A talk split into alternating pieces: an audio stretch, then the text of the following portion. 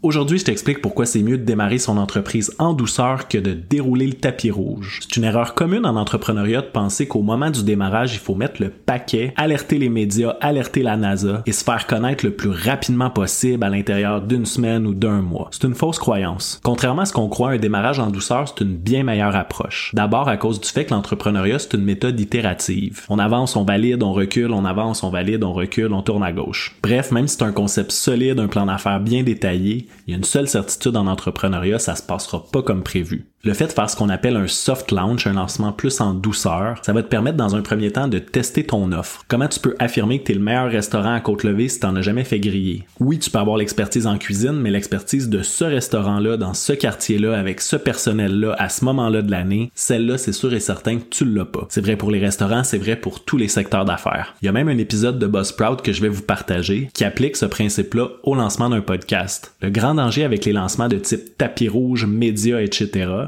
c'est qu'on fait la promotion d'une coquille vide. Même si on a de l'expérience, des bons contacts, une bonne confiance dans ce qu'on lance, on l'a jamais testé. Il y a une quantité minimale d'erreurs à réaliser avant qu'un projet soit démarrer. Donc d'un côté, un démarrage en douceur, ça te permet de tester tes procédés. D'un autre côté, ça te permet de clarifier ton avantage concurrentiel. Avant d'affirmer un positionnement dans le marché, il faut être capable de l'avoir validé. Donc avec un lancement plus en douceur, puis un lancement un peu plus intensif dans les mois, dans les semaines qui suivent, tu es plus au fait de tes forces et de ta différenciation, mais surtout tu connais ton client. Tu sais à qui tu t'adresses et tu sais comment t'adresser à ton client. Donc un lancement en douceur, ça te permet de tester tes procédés, connaître ton avantage distinctif, mais aussi bâtir un plan marketing ancré dans le réel. Je le dis souvent et je le répète, une bonne initiative marketing, c'est une initiative qui est collée sur le client. C'est qui mon client, comment il pense, comment il réfléchit, comment il achète. Cette connaissance fine là du client va te permettre de faire une bonne offensive de communication. Faut pas l'oublier, le lancement c'est une offensive de communication parmi tant d'autres. Donc de croire qu'en déroulant le tapis rouge, en faisant un immense lancement, tu vas faire parler de ton entreprise, tu vas te faire connaître, tu vas te faire reconnaître, tu vas faire ta distinction dans le marché, c'est du pur fantasme.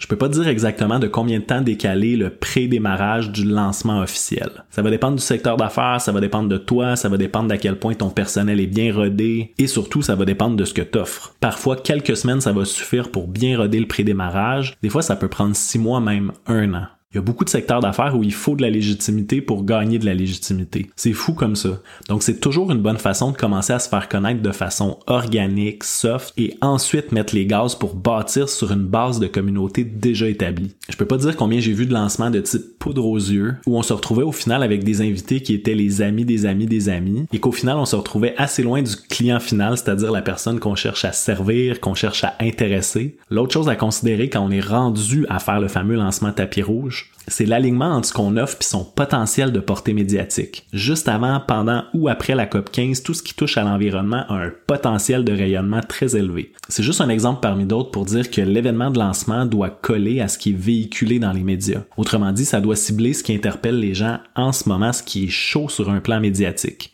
Parce que oui, un événement de lancement, c'est collé aux relations médias et c'est un levier, un levier parmi d'autres pour se faire connaître. Dans tous les cas, garde en tête qu'un lancement plus organique, plus ancré dans la communauté, ça doit toujours précéder le fameux lancement tapis rouge. Si tu tiens à en faire un, assure-toi d'avoir une base de communauté avant. Pour en apprendre plus sur l'entrepreneuriat, abonne-toi à Monsieur Entrepreneuriat.